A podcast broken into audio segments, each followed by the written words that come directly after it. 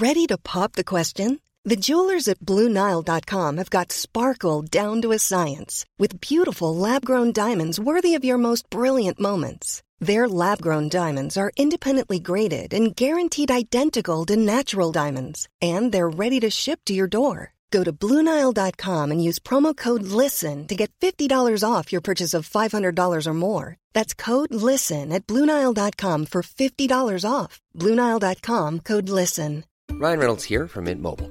With the price of just about everything going up during inflation, we thought we'd bring our prices down. So to help us, we brought in a reverse auctioneer, which is apparently a thing. Mint Mobile unlimited premium wireless. Ready to get 30, 30, bit to get 30, bit to get 20, 20, 20, bit to get 20, 20, bit to get 15, 15, 15, 15 just 15 bucks a month. So, Give it a try at mintmobile.com slash switch. $45 upfront for three months plus taxes and fees. Promo rate for new customers for limited time. Unlimited more than 40 gigabytes per month. Slows. Full terms at mintmobile.com. Hey, it's Ryan Reynolds, and I'm here with Keith, co-star of my upcoming film, If, only in theaters May 17th. Do you want to tell people the big news? All right, I'll do it. Sign up now and you'll get unlimited for $15 a month in six months of Paramount Plus Essential Plan on us. Mintmobile.com slash switch. Upfront payment of $45 equivalent to $15 per month. Unlimited over 40 gigabytes per month. Face lower speeds. Videos at 480p. Active Mint customers by 531.24 get six months of Paramount Plus Essential Plan. Auto renews after six months. Offer ends May 31st, 2024. Separate Paramount Plus registration required. Terms and conditions apply if rated PG.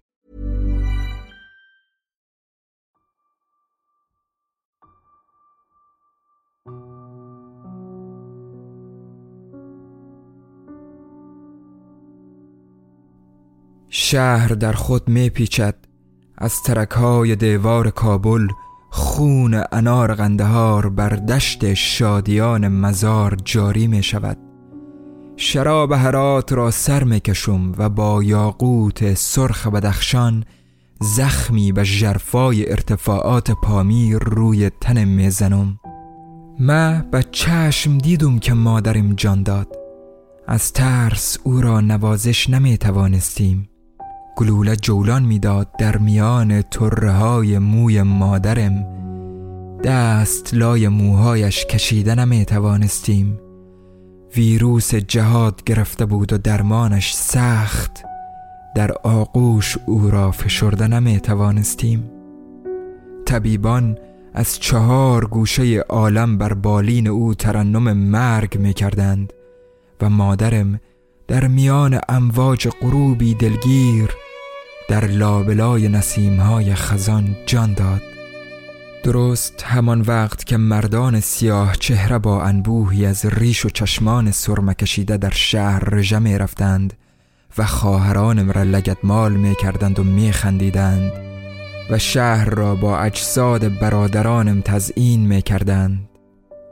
ما در میان گزینه های روی میز یا قربانی بودیم یا بازمانده ما رفتم تا باز بمانم تا بلیت بهشت عاملان انتحاری نشوم و فرصتی داشته باشم تا به فرداهای سبز بیندیشم. همچون زنی که در دای کندی سمنو میکفت برای نوروز. اما نمی‌دانم در این راه کدام کوه مرا از پای خواهد انداخت. با قایق بادی در کدام دریا حل خواهم شد؟ نمی‌دانم از کدام هواپیما روی ابر رویاهایم سقوط خواهم کرد یا در میان گرهی سیم خاردار کدام مرز گم خواهم شد. ما فقط به دنبال فرصتی میگردم تا در این زمستان به روزهای گرم بیندیشم. همچون پیرمردی که در هرات گندم میکاشت برای تابستان. آری مشکل است. اما از این بنبست باید بگذریم. از میان دیوهای پست باید بگذریم.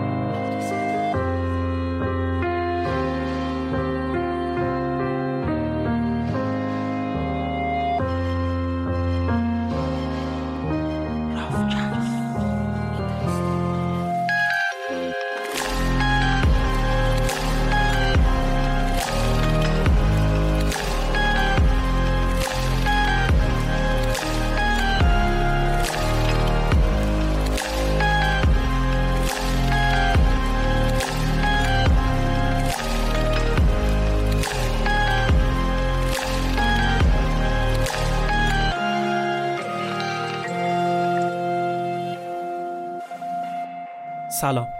من ایمان نجادت هستم و شما به سی و هفتمین اپیزود رافکست گوش می‌دید که در مهر ماه 1400 منتشر میشه. این دومین و آخرین قسمت اپیزود شب از قندهار میرسده که قسمت اولش رو چند روز قبل شنیدید.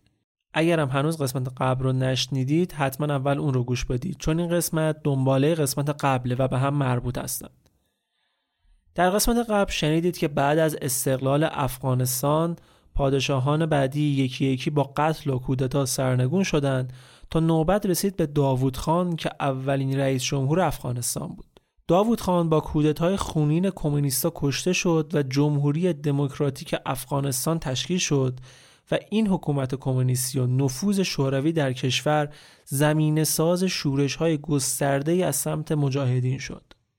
بعد از سقوط کمونیست ها مجاهدین سر تقسیم قدرت به توافق نرسیدند و وارد جنگ داخلی شدند و در بهبهه جنگ های داخلی نیروی جدید به اسم طالبان اعلام موجودیت کرد که با کمک پاکستان و آمریکا و عربستان به سرعت تجهیز شد و خیلی سریع با رهبری ملا عمر تونستن قدرت رو در افغانستان به دست بگیرن.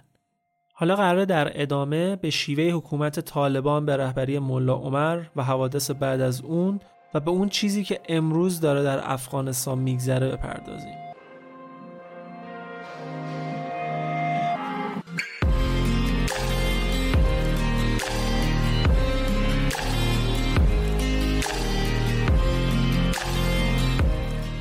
اسپانسر این قسمت اسنپ فوده احتمالا تا الان از خدماتش برای سفارش آنلاین انواع غذا یا نان از نانوایی های آنلاین استفاده کردید. حالا اسنپ فود یه کار خوبی کرده و اینه که در راستای مسئولیت اجتماعی خودش داره از پادکست فارسی برای ادامه مسیرش و تأمین هزینه های تولید و انتشار حمایت می‌کنه و این کار قابل تقدیر و امیدوارم که ادامه دار هم باشه. دمشون گرم.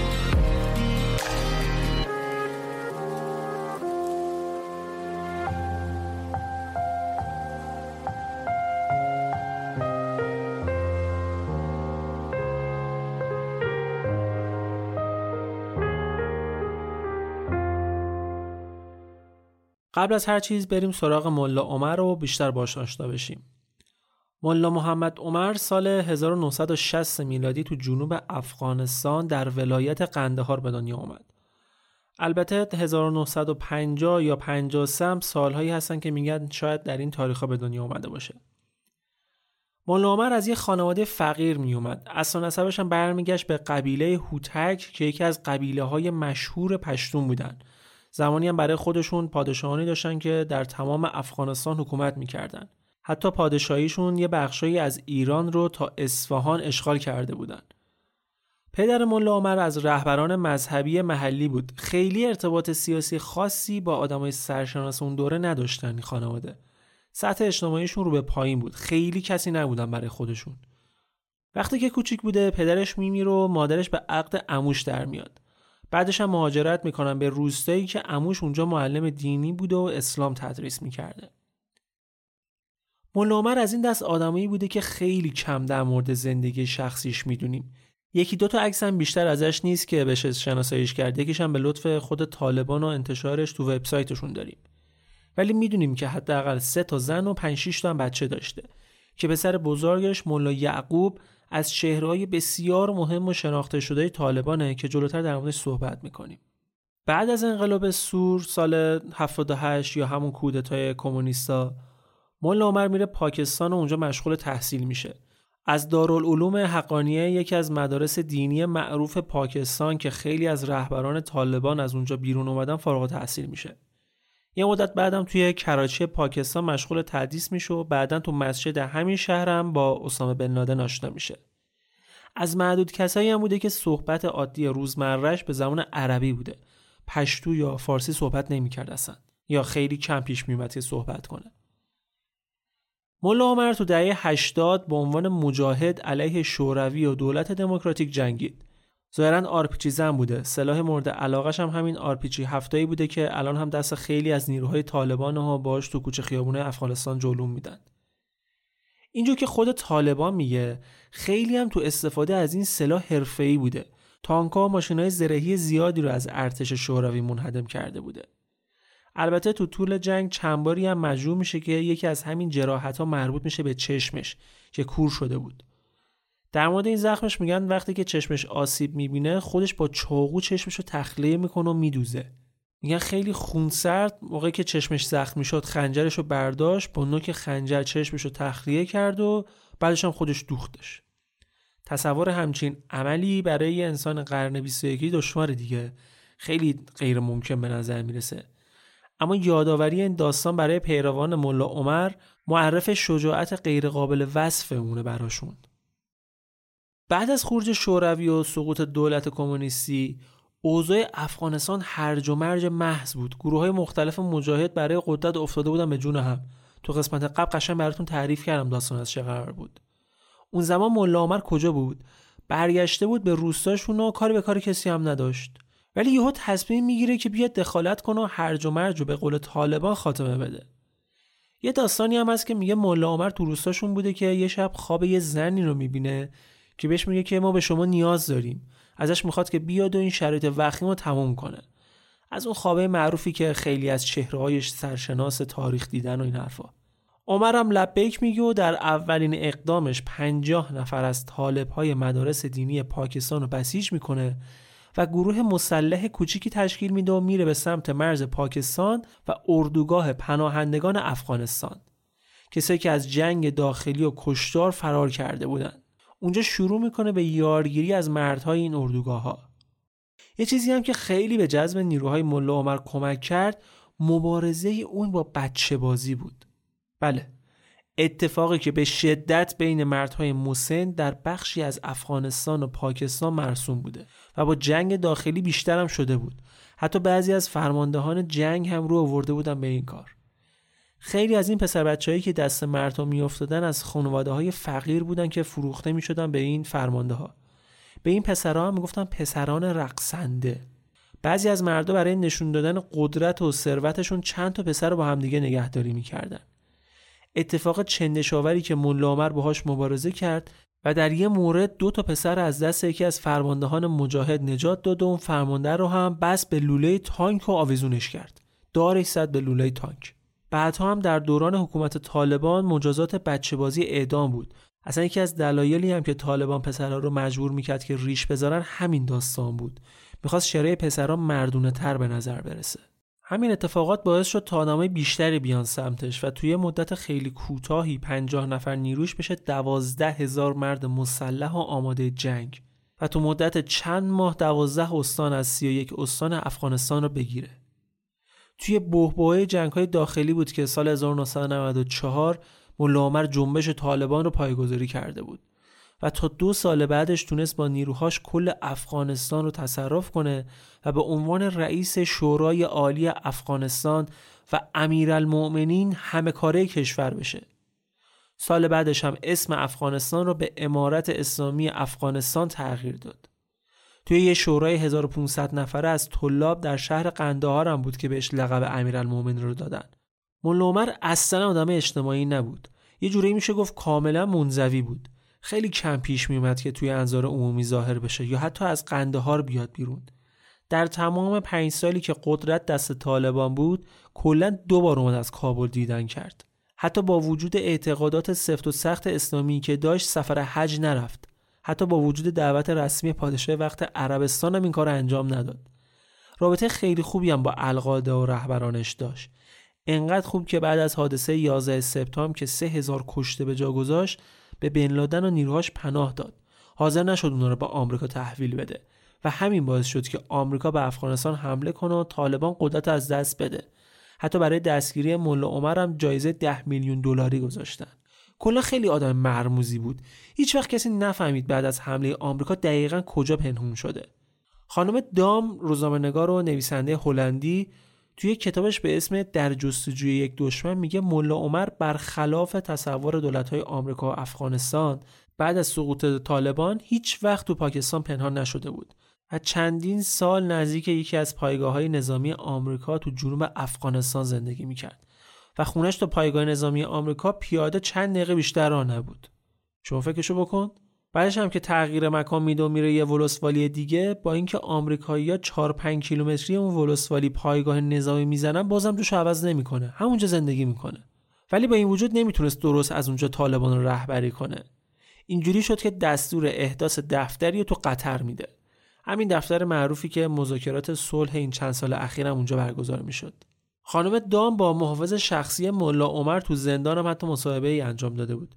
این محافظش تایید می‌کنه که ملا عمر تا سالها تو افغانستان بوده و سال 92 شمسی بوده که به خاطر مریضی بالاخره تو افغانستان میمیره. اما در مورد زمان و دلیل مرگ ملا عمر حرف زیاده. سال 94 94 شمسی. یه خبری پخش شد که می‌گفت ملا عمر دو سال قبلش تو بیمارستانی تو پاکستان مرده. خود طالبان سال 98 بود که رسما تایید کرد ملا عمر سال 92 مرده. چیزی از دلیلش هم نگفتن. گفتن قضای الهی بوده. حالا جالب اینه که بین سالهای 92 تا 94 که خبر مرگ ملا عمر پخش بشه طالبان از طرف اون توی روزهای عید فطر و عید قربان پیام تبریک منتشر می‌کرد. طبق این اطلاعات هم ملا عمر موقع مرگ 55 سالش بوده. دوران حکومت طالبان در افغانستان دوران سیاهی بود. با اینکه جنگ های داخلی تموم شد ولی شیوه کشورداری و قوانین سختگیرانه که طالبان پیش گرفته بود زندگی رو برای مردم سختتر کرده بود. ملا عمر مدعی بود که طالبان گروهی اعتدالگراست با افراط و تفرید مخالفه. ولی این ادعا رو شاید بشه با بررسی قوانینی که طالبان وضع کرده و شرایط حاکم بر افغانستان بهتر قضاوت کرد. یکی از اقدامات بحث برانگیزی که زمان طالبان انجام شد ماجرای نابود کردن بت‌های بامیان بود. همون مجسمه های بودا. اون اوایی که طالبان قدرت رو دست گرفت در مورد این مجسمه ها می‌گفت که اینا آثار باستانی هستن که برای دولت پول سازن. مشکلی باشون ندارن. ولی یکم بعد دو سه سال بعد حدود 400 تا از روحانی های طالب به دلیل اینکه این بوت ها در تضاد با اسلام بودن درخواست نابودی این مجسمه ها و کلی از مجسمه های دیگه افغانستان را به ملا عمر دادند و این سری ملا عمر با وجود مخالفت گسترده جامعه جهانی دستور تخریبشون رو صادر کرد. ولی خودش تو مصاحبه ای که کرده دلیل کارش رو مخالفت با این مجسمه ها یا بوت عنوان نکرده. میگه من وقتی راضی شدم دستور تخریب رو بدم که دیدم چند تا سازمان بین المللی درخواست مرمت این بوت رو دارن. اونم در شرایطی که کلی از مردم افغانستان در فقر و گرسنگی هستن و به جای کمک به مردم و سیر کردنشون به فکر مرمت بوت های بیجونن. اگه اونا برای کارهای بشر دوستانه به من پیام داده بودن هیچ وقت دستور تخریب بوت‌ها رو نمی‌دادم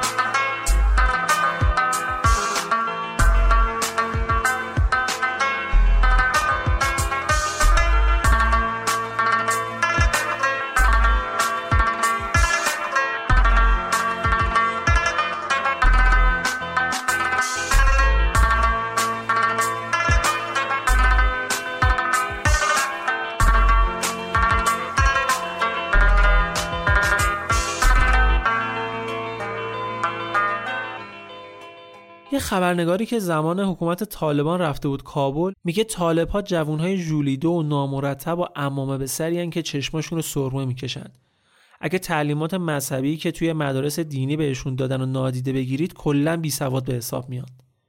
بعضیاشون کابل برق و شلاق چربی دستشون می‌گیرن تو کوچه خیابونای شهر تو سر هر چی که از نظرشون غیر اسلامی باشه میکوبن. می‌خواد ریش تراشیده یه مرد باشه یا زنی که از نظر اونا حجابش کامل نباشه. بلندی ریش مردا بعد حداقل اندازه می بود که بشه تو مش گرفتش. زنها تا ماشینای گشتی طالبان رو می‌بینن توی برقه هاشون قایم میشن. کابل شهر ارواح بود.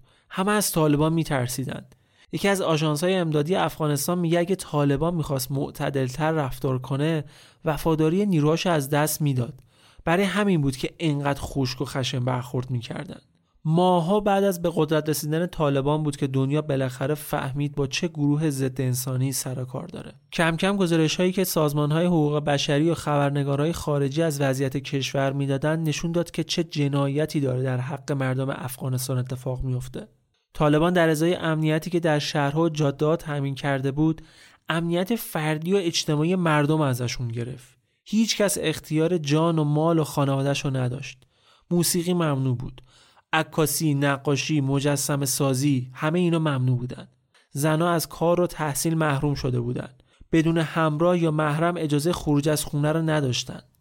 دست و پا و انگشت مجرم قطع می‌کردند. حکومتشون کلا اساسش ایجاد رعب و وحشت بود. کوچکترین کاری خلاف قانون خلاف شهر می‌دیدن به شدت برخورد می‌کردند. جوراب سفید دیگه چیه؟ جوراب سفید رو ممنوع کرده بودند. انگشت زنها رو به خاطر لاک زدن قطع می‌کردن. لب بعضیاشون رو به خاطر روی زدن بریده بودن. می‌گفتن این کارا باعث تحریک مردم و فساد میشه. بیوه رو خرید و فروش می‌کردن. فقط تو خود کابل پنجاه هزار زن بیوه که شوهراشون تو جنگ های داخلی کشته شده بودن زندگی می‌کردن. زندگی قبیله‌ای و دوری از تمدن و جاهل موندنشون نمیذاش با زندگی شهرنشینی تطابق پیدا کنن. همین الان هم از فیلمایی که بعد از قدرت گرفتن دوباره طالبان داره منتشر میشه ببینید وضعیتشون رو دیگه. فیلمایی که از شهر بازی رفتن و ماشین برقی سوار شدن و برخوردشون با تکنولوژی و چیزایی که توی زندگی عشیرهایشون نداشتن داره پخش میشه. کاملا می‌گفتم بعد مثل صدر اسلام زندگی کنیم. همون جوری لباس بپوشیم همون جوری غذا بخوریم همون جوری زندگی کنیم. ظاهرشون و لباسایی که میپوشن و سرمه کشیدنشون هم به خاطر همینه. وقتی که به حکومت رسیدن اسم کشور گذاشته بودن امارت اسلامی. نفر اول حکومتشون رو امیرالمؤمنین خطاب می‌کردند به هیچ کس اجازه نمی‌دادند افغانستان رو با اسمی به جز امارت اسلامی خطاب کنه. بازگشت به صدر اسلام. هدف اول و آخر همین بود. هیچ همکاری هم با نهادهای اجتماعی و بین المللی انجام نمی‌دادند همکاری که هیچی حتی بهشون حمله می‌کردن کتکشون می‌زدن. هر جوری می‌تونستن چوب لای چرخشون می‌کردن. با واکسیناسیون مخالفت می‌کردن نمیذاشن حتی واکسن فلج اطفال به بچه ها تزریق کنن میزان مرگ و میر نوزادان به 25 درصد رسیده بود یک چهارم بچههایی که به دنیا می اومدن میمردن که بالاترین میزان در تمام دنیا بود از هر پنج تا بچه یکیشون به پنج سالگی نمی رسید. دلیل اصلی این آمارم برمیگشت به اینکه طالبان در تمام نهادهای بهداشتی بین المللی رو بسته بودن. یه دلیل این عدم همکاریشون هم این بود که این امدادگران شاهد رفتاری که طالبان با مردم می‌کردن بودند و می‌تونستن علیه اونها گزارش بدن. و این چیزی نبود که طالبان بخواد باش کنار بیاد. اصلا و به هیچ عنوان بوی از دیپلماسی و آداب برخورد با مراکز دیپلماتیک هم نبرده بودند حتی به کنسولگری ایران تو مزار شریف هم حمله کردن و نه نفر از دیپلمات‌های ایرانی رو کشتن. طالبان با هر چیزی که نشونه از تمدن داشت مخالفت می‌کردن. اسوسییتد پرس سال 98 یه گزارشی کار کرد که می‌گفت طالبان مغازه به مغازه می‌رفتند و تو هر مغازه تلویزیون و رادیو و تابلو نقاشی و مجسمه و آثار هنری پیدا می‌کردن میریختن تو خیابونا و از بین میبردن. این کارا در شرایطی انجام می‌شد که مردم از نظر اقتصادی وضعشون فاجعه بود. تمام کارخونه ها تعطیل شده بودند. کارخونه های نساجی که بیشتر کارگراش زن بودن به شکل کامل درشون بسته شد. بیکاری تو بعضی از ولایت ها به 90 درصد رسیده بود. اون معدود مردهایی هم که می‌رفتن سر کار روزی پنج دفعه مجبور بودن کار کاسبی و ول کنن و برن مسجد نماز بخونن. از اجبارای طالبان بود. قیمت مواد خوراکی سرسام آور بالا رفته بود. مثلا وقتی که حقوق یک کارمند دولت 100 هزار افغانی بود یک کیلو گوشت قیمتش چقدر بود؟ 120 هزار افغانی. این وضعیت باعث شد که طالبان رو بیاره به کشت و فروش تریاک. تریاک رو جایگزین کشتزارهای گندم و مواد غذایی و تولید هروئین رو جایگزین کارخونه‌های تولیدی کردند. اساس اصلی اقتصاد افغانستان شد تولید و قاچاق مواد مخدر. کشت تریاکی که در 35 هزار هکتار از زمینهای افغانستان تولید می‌شد مثل همیشه با کمک پاکستان بود. تولید مواد مخدر زمان طالبان به 400 تن در سال رسیده بود. افغانستان اون زمان تقریبا 75 درصد مخدر دنیا 50 درصد هروئین جهان و 80 درصد هروئین اروپا رو تامین می‌کرد. یه تنه در واقع کل مواد مخدر دنیا رو داشت ساپورت می‌کرد. تقریبا شرق و جنوب افغانستان و 7 استان پاکستان فقط تریاک کش می‌شد. بخش عمده ای از این تولیدات هم حالا چه به صورت تریاک چه به صورت هروئین از راه ایران قاچاقی به اروپا صادر می‌شد. ایران خیلی تلاش می‌کرد که جلوی این اتفاق بگیره ها. ولی مرز طولانی که با افغانستان داره عملا نمیذاش نظارت دقیقی انجام بشه. دلارهایی که از فروش مواد گیر طالبان میومد خرج تجهیزات نظامی و جنگ تو شمال افغانستان با مقاومت شمال می‌شد. فقط 7 میلیارد دلار از بودجه کشور پاکستان از این راه تامین می‌شد. طالبان واسه اینکه از نظر شرعی هم این کارشو ماسمالی کنه می‌گفت که هیچ جای قرآن نیومده که خرید فروش مواد مخدر ممنوعه. مصرفش حرومه که ما هم مصرف نمی کنیم داریم صادر میکنیم A lot can happen in three years, like a chatbot may be your new best friend. But what won't change? Needing health insurance. United Healthcare Tri Term Medical Plans, underwritten by Golden Rule Insurance Company, offer flexible, budget friendly coverage that lasts nearly three years in some states. Learn more at uh1.com. Everyone knows therapy is great for solving problems, but getting therapy has its own problems too, like finding the right therapist, fitting into their schedule, and of course, the cost. Well, BetterHelp can solve those problems. It's totally online and built around your schedule. It's surprisingly affordable too. Connect with a credentialed therapist by phone, video, or online chat, all from the comfort of your home. Visit betterhelp.com to learn more and save 10% on your first month. That's BetterHelp H E L P. قبلا هم گفتم رهبران طالبان رابطه خوبی با القاعده و بن لادن داشتند. رهبران القاعده از خاک افغانستان برای رهبری عملیاتشون استفاده می‌کردند که یکی از این عملیات ها حمله به آمریکا در 11 سپتامبر بود. 11 سپتامبر 2001 حمله هوایی که به برج‌های دوقلوی تجارت جهانی و ساختمان پنتاگون انجام شد. بعد از این حمله آمریکا از طالبان می‌خواد که رهبران القاعده رو به اونا تحویل بده. درخواستی که رد میشه و آغازی میشه برای حمله آمریکا به افغانستان و سقوط طالبان. حمله که شروع شد جبهه مقاومت شمال افغانستان هم حملاتشون را به مواضع طالبان شروع کردن و پیشروی کردن به سمت پایتخت و کشور به طور کامل از دست طالبان خارج شد. و اکثر رهبرانشون هم به پاکستان فرار کردن و نیروهاشون هم توی کوهستان پنهان شدن. بعد از سقوط طالبان افغانستان شد جمهوری اسلامی افغانستان. مملکت مذهبی بود دیگه به همین راحتی نمی‌تونستن این اسم اسلامی رو از روی کشور بردارن دولت های حامد کرزایی و اشرف غنی هم با حمایت آمریکا و غرب و جامعه بین‌المللی به عنوان دولت های مردمی سر کار اومدن و سعی کردن اوضاع آشفته کشور درست کنند. حدود 20 سال این دو دولت سر کار بودن و کشور داشت از دوران تاریک جنگ و حکومت طالبان رد می‌شد. پیشرفت‌های اقتصادی و فرهنگی خوبی هم اتفاق افتاد. ولی رد شدن از جهنمی که قبلا افغانستان رو درگیر خودش کرده بود به همین راحتی ها نبود واقعا. ویرانی که دو دهه جنگ و سرکوب به بار آورده بود با شرایطی که اون زمان مردم افغانستان از نظر سطح فرهنگی و سواد و علم داشتن نمی‌شد به سرعت ترمیم کرد. یه جورایی باید از اول یک نسل جدید پرورش پیدا می‌کردن. به خصوص اینکه در هر دو دولت فساد زیادی هم وجود داشت و هنوز ثبات آنچنانی چه از نظر سیاسی و چه از نظر نظامی وجود نداشت.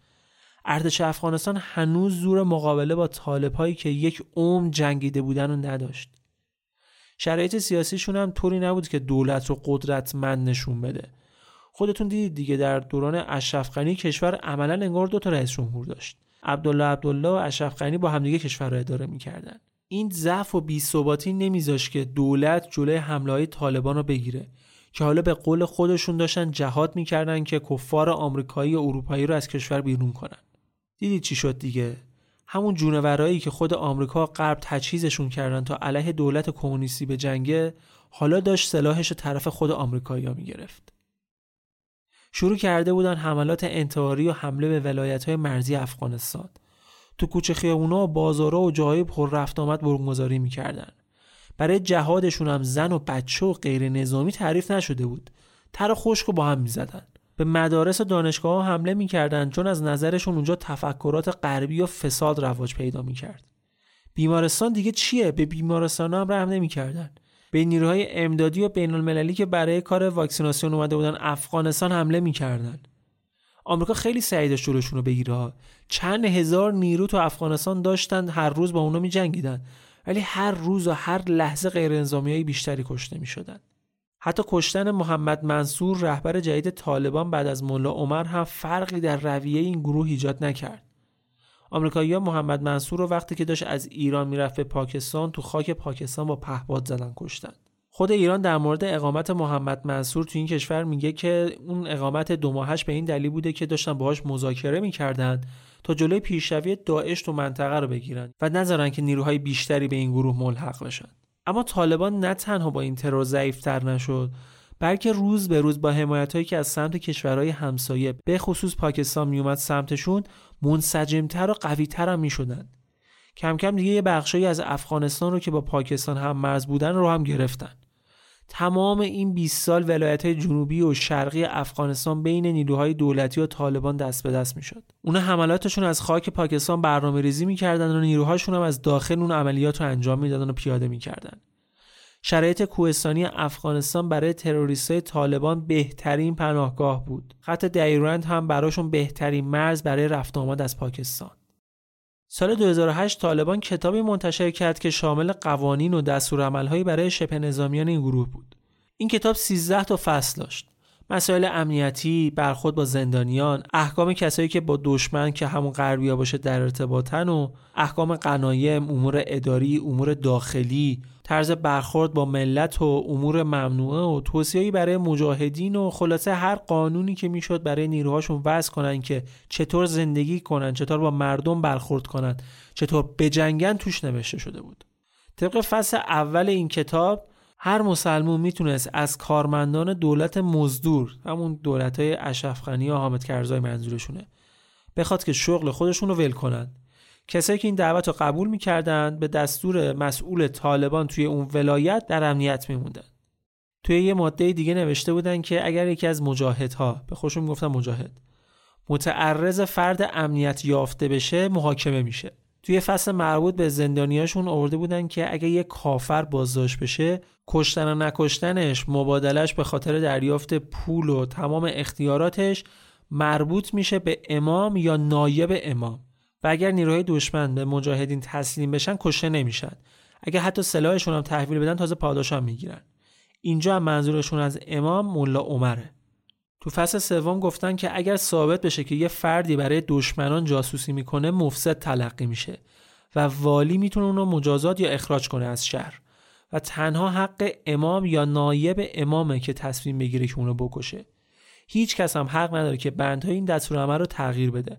هر گونه تغییرم جز اختیارات امامه این کتاب قانونشون که به زمان پشتو و دری هم نوشته شده بود در مورد آزادی بیان میگه هر افغانی حق بیان احساسات و دیدگاهش رو از طریق نوشتن یا هر ابزار دیگه مطابق با قانون داره این در حالی است که تعالیم غیر اسلامی شدیداً ممنوع بوده و ناقضان بر اساس شریعت مجازات می شوند. بر اساس این قانون زنان نیز می توانند به تحصیل و آموزش بپردازند اما تنها در محدوده شریعت. این قانون تاکید دارد که دولت حجاب را بر اساس شریعت به طور کامل به اجرا در می آورد و این بدان معنی است که زنان باید به طور کامل خود را بپوشانند. کتابشون خیلی هم روی جهاد تاکید داره. یه جایش نوشتن که اونا از اصول سازمان ملل و حقوق بشر مادامی که مقایر با تعالیم اسلام نباشد حمایت می‌کنند. امارت اسلامی افغانستان روابط خوب کاری را با تمام کشورهای همسایه خواهان است به ویژه کسانی که از ملت افغانستان در خلال این جهاد حمایت کردند. جالبه که در مورد حملات انتحاری هم تو این کتاب نوشتن که حملات انتحاری از این به بعد فقط باید برای اهداف بسیار مهم و حیاتی انجام بشه که خب از نظر طالبان بزرگترین هدف جهاده برای جهادشون هم هر کاری می‌کنن دیگه حتی بمبگذاری تو بازار و مدارس و نزدیک بیمارستان ها. هیچ مبارزی هم نباید به صورت انفرادی عمل کند و تشکیل گروه های جداگانه مجاهد و سازمان های جدا از طالبان ممنوعه یعنی تشکیل هر حزب و گروه دیگه رو هم ممنوع اعلام کرده بودند. افغانستان امارت اسلامی آزاد، مستقل، واحد و غیر قابل تجزیه است. نظام امارت اسلامی بر مبنای قرآن استوار است. دین مردم افغانستان دین مقدس اسلام است و مذهب رسمی کشور هم مذهب حنفی روش قانونگذاری یا تنظیم مجدد شیوه زندگی جامعه بر اساس احکام قرآن و سنت مطابق فقه حنفی ایار می گردد. یعنی فقه حنفیه که قراره از این برای شما تعیین تکلیف کنه که چیکار کنید چه جوری زندگی کنید چی بخورید چی بپوشید و حتی نفس بکشید تو این کتاب هم آوردن که پشتو و دری زبانهای رسمی افغانستان و قوانین و مقررات و اسناد و دفاتر و کتب همه و همه یا به زبان پشتو و یا به زبان دری نوشته میشه. حالا در عمل اینا هیچ کدومشون هیچ علاقه به زبان فارسی ندارن ها. مجبور نباشن فارسی حرف نمی‌زنن تا جایی که بتونن پشتو صحبت می‌کنن. اینا خلاصه ای از قوانینی بود که طالبان برای خودشون مشخص کرده بودن و در ولایت هایی که تصرف می‌کردن اجرا می‌کردن. بعد از کشته شدن ملا منصور که معاون ملا عمر بود هبت الله آخوندزاده جانشینش میشه. و رهبری طالبان رو دست می‌گیره و تا همین الان هم رهبر طالبانه پسر ملا عمر هم ملا یعقوب هم همیشه یکی از مهره های اصلی طالبان به حساب می اومد. به خاطر سن و سالش زیاد شانس رهبری نداشته تو این سالا چون الان تازه 31 سالشه ولی همیشه پست های رد بالایی بهش می‌دادن. مدت که معاون دوم هبت الله بود بعد شد رئیس کمیسیون نظامی طالبان الان هم که به عنوان وزیر دفاع در حکومت جدید طالبان داره فعالیت می‌کنه و شاید شاید یکی از رهبران بعدی طالبان باشه آمریکا تو اوج درگیری ها حدود 20 هزار نیرو تو افغانستان داشت. سال 2018 هم که تصمیم گرفته شد مذاکرات صلح شروع بشه تعداد این نیروها حدود 14 هزار نفر بود. آمریکا دیگه یواش یواش تو جنگ در افغانستان رسید به جایی که کش دادن جنگ براش چیزی جز هزینه‌های سرسام آور نبود. مذاکرات هم با همین هدف شروع شد که در ازای خروج نیروهای آمریکایی طالبان تعهد بده که اجازه نده تروریست از مناطق تحت تصرفش عملیات انجام بدن. آمریکا انگار داشت حاکمیت طالبان رو روی مناطق تحت امرش به رسمیت میشناخت با این کار. طبق این توافقشون هم از اون طرف دولت بعد 5000 زندانی طالب رو در ازای آزادی هزار سرباز دولتی آزاد می‌کرد. چیزی که از سمت اشرف اول باش مخالفت شد ولی آخر به خاطر بالا رفتن آمار تلفات و افزایش خشونت ها مجبور شد قبول کنه. تمام این مذاکرات در شهر دوحه قطر برگزار می شد همون دفتر معروف طالبان که ملا عمر دستور احداثش داده بود. کنار این مذاکرات نماینده های طالبان مذاکراتی هم به شکل موازی با ایران و چین و روسیه و پاکستان انجام می‌دادند. بوی خیانت می اومد خیانت به مردم افغانستان. همه طرف های مذاکره می‌دونستن که صلح با طالبان نتیجهش چیه. آمریکا می‌دونست اگه نیروهاش از افغانستان خارج کنه دولت زورش نمی‌رسه که بخواد جلوی پیشروی طالبان رو بگیره. آمریکا 20 سال با طالبان جنگید.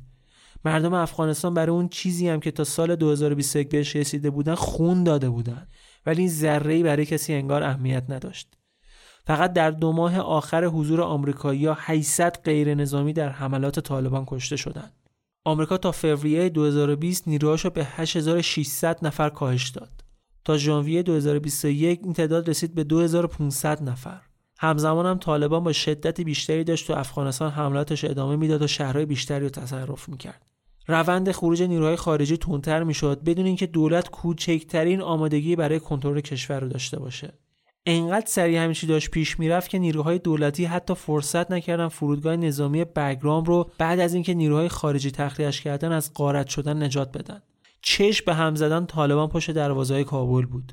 بدون اینکه مقاومت خاصی از طرف نیروهای دولتی خارجی ببینند سرانجام سیام اوت 2021 نیروهای آمریکایی به طور کامل از افغانستان خارج شدند. و این کشور را همون جوری که 20 سال قبل تحویل گرفتن به مردم افغانستان تحویل دادند. نگشتم. خانه به خانه گشتم به تو همیشه باغم. شانه به شانه گشتم عشق یگانه هستان شانه من. به تو نمک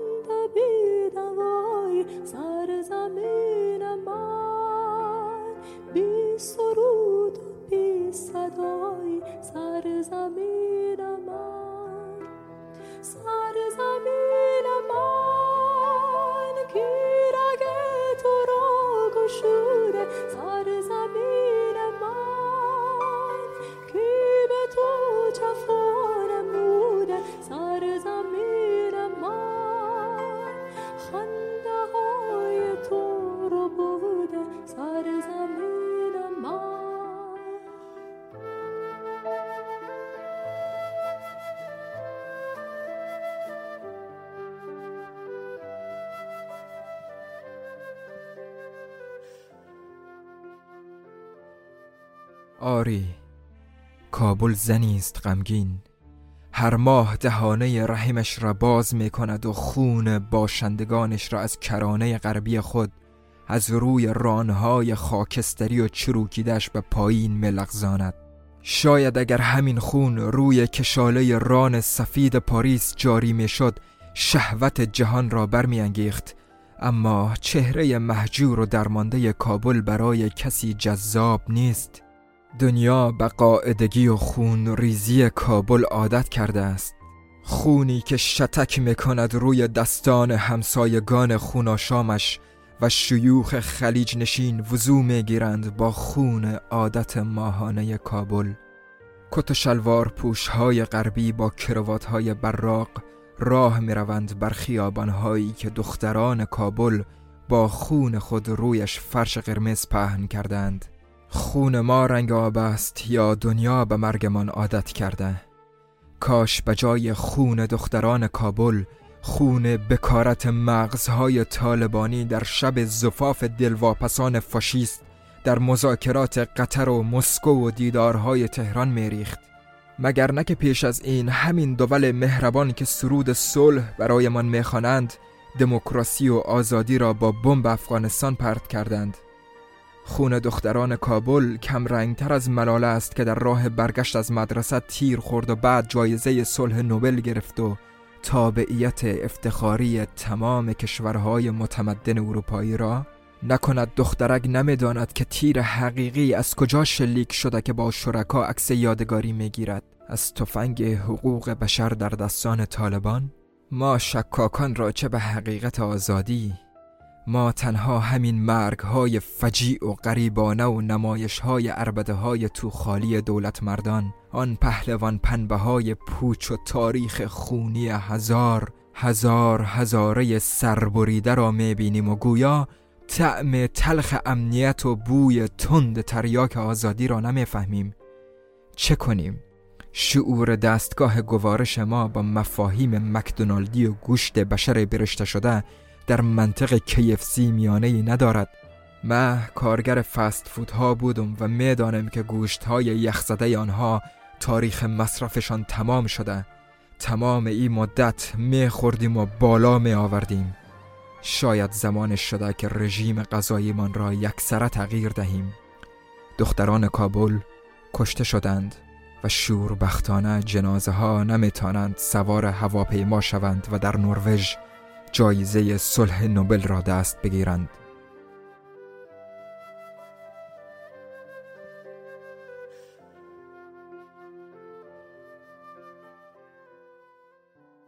طالبان خیلی سریعتر از اون چیزی که فکرشو می‌کردن پیشروی می‌کرد.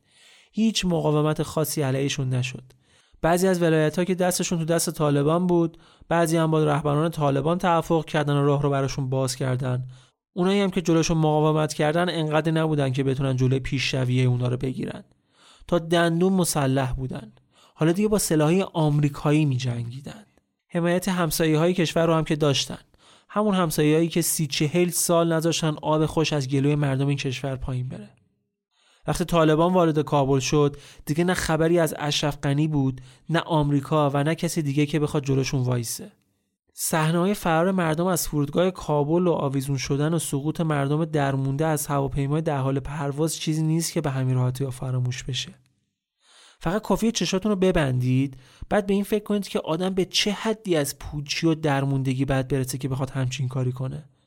تروریستا حتی به مردمی که داشتن فرار می‌کردن هم رحم نمی‌کردن.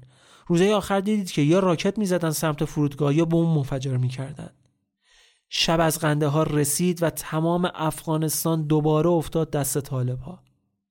این بار برخلاف سال 96 که قدرت رو دست گرفته بودند تقریبا تمام کشور افتاده بود دستشون حتی پنجشیر با اینکه اون اوایل تو پنجشیر مقاومت های از طرف احمد مسعود پسر احمد شا انجام شد ولی این ایالت هم با کمک گسترده نظامی پاکستان به طالبان سقوط کرد و مقاومت علیه طالبان محدود شد به جنگ های چریکی روی کوه های پنجشیر بدون شک طالبان این قدرت گرفتن دوبارش و مدیون آمریکا و همسایه های افغانستان به خصوص پاکستانه که هیچی براشون کم نذاشت و الان هم دنبال اینه که وجهه طالبان رو تو دنیا خوب نشون بده براشون امتیاز بگیره طالبان انقدر وابسته پاکستانه که کابینه دولتش رو با مشورت ISI سازمان اطلاعات نظامی پاکستان چیند.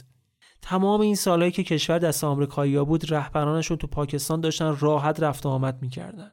طالبان وقتی به قدرت رسید خیلی سعی کرد یه تصویر معتدل و متفاوت از اون چیزی که 20 سال قبل بود از خودش نشون بده. از آزادی بیان حرف می زدن. می‌گفتن جلوی تحصیل دخترها رو نمی‌گیرن. زنها می‌تونن برگردن سر کار.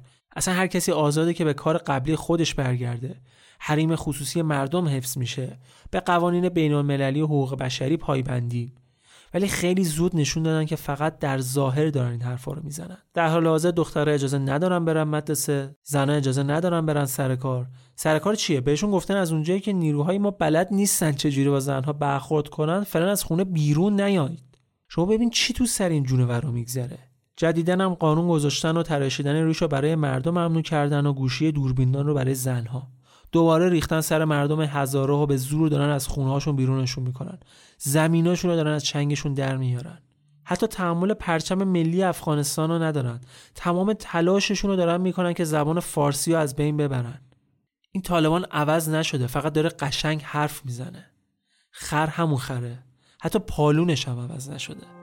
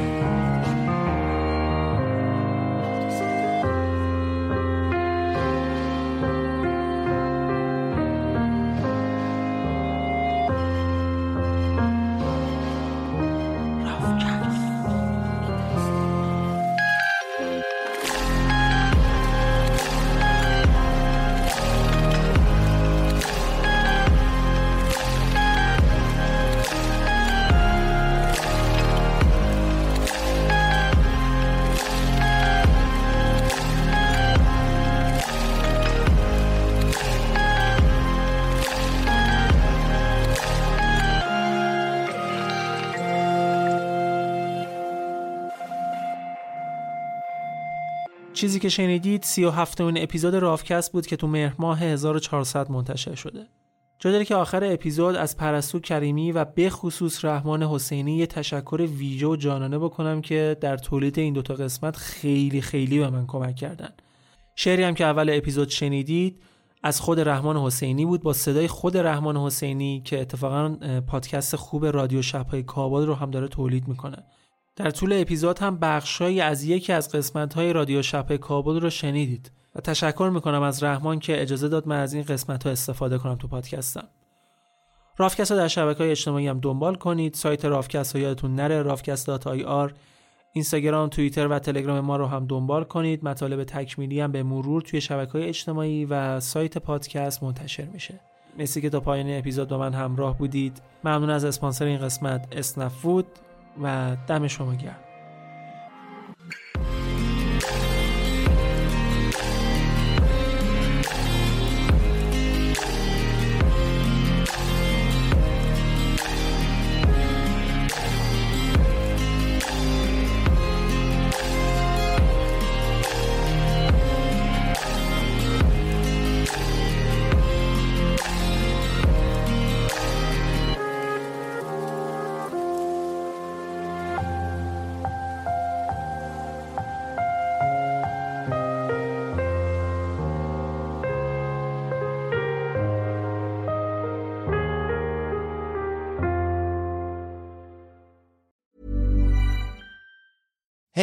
It's Danny Pellegrino from Everything Iconic. Ready to upgrade your style game without blowing your budget? Check out Quince. They've got all the good stuff shirts and polos, activewear, and fine leather goods, all at 50 to 80% less than other high end brands. And the best part? They're all about safe, ethical, and responsible manufacturing. Get that luxury vibe without the luxury price tag. Hit up quince.com slash upgrade for free shipping and 365 day returns on your next order. That's quince.com slash upgrade.